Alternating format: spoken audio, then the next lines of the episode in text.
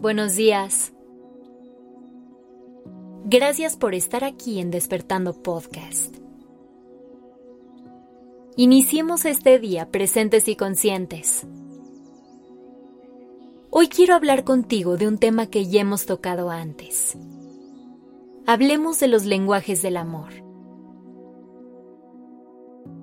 Como ya sabemos, cada quien tiene maneras completamente diferentes de expresarse, de comunicar lo que siente. Es muy importante detenernos a analizar esto y reconocer cómo es que nosotros lo hacemos y cómo lo hace la gente que nos rodea. Esto es lo que nos permitirá entendernos y poder relacionarnos mucho más fácil. Existen cinco lenguajes del amor. Las palabras de afecto.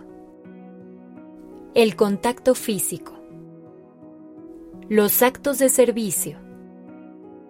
El tiempo de calidad. Y los regalos. Cada quien se identifica y usa un lenguaje distinto. Si quieres conocer un poco más a fondo de cada uno de estos, puedes escuchar nuestro episodio 204, en el que los exploramos mucho más a profundidad. Hoy, lo que me gustaría que hiciéramos es que demos un paso más, que intentemos identificar de qué otra forma expresamos nuestro afecto por los demás. ¿A qué me refiero con esto? Seguramente tú logres identificarte con algunos de estos cinco lenguajes del amor que te mencioné hace un momento.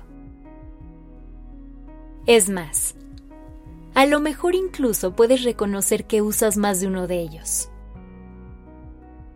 Sin embargo, cada uno de nosotros tenemos nuestras propias formas de estar ahí para los demás, de decirles lo que significan en nuestra vida. Por ejemplo, probablemente tú seas una persona a la que le encanta la música, que te detienes a escuchar la letra de las canciones y logras reconocer historias detrás de ellas.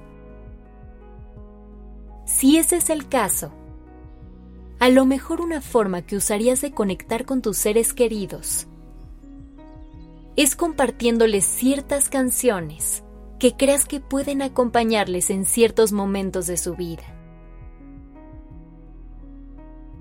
Pensemos en otro ejemplo. Imagínate que para ti lo más importante es ayudar a quienes quieres en los proyectos que llevan a cabo. Entonces, a lo mejor cuando alguien emprende un negocio vas a consumir de sus productos. O cuando alguien abra las redes sociales de su proyecto, vas a compartir todo su contenido.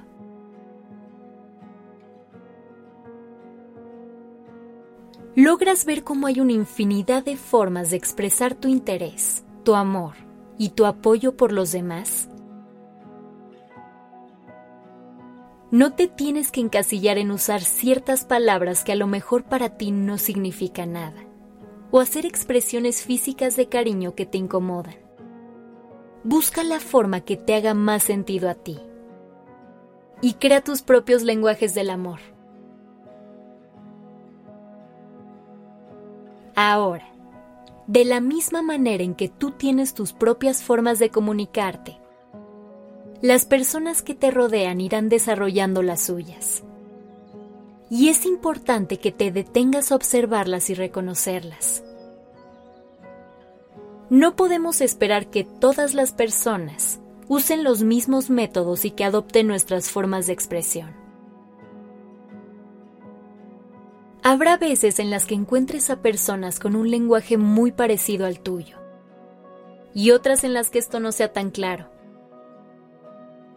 Así que date a la tarea de entender que todos somos diferentes y que cada quien estará para ti desde un lugar distinto. Esto no quiere decir que tengas que conformarte con menos de lo que necesitas.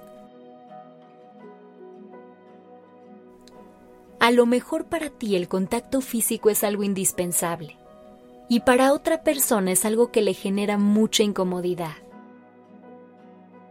Probablemente llegará un momento en el que descubran que no son compatibles y tengan que separar sus caminos.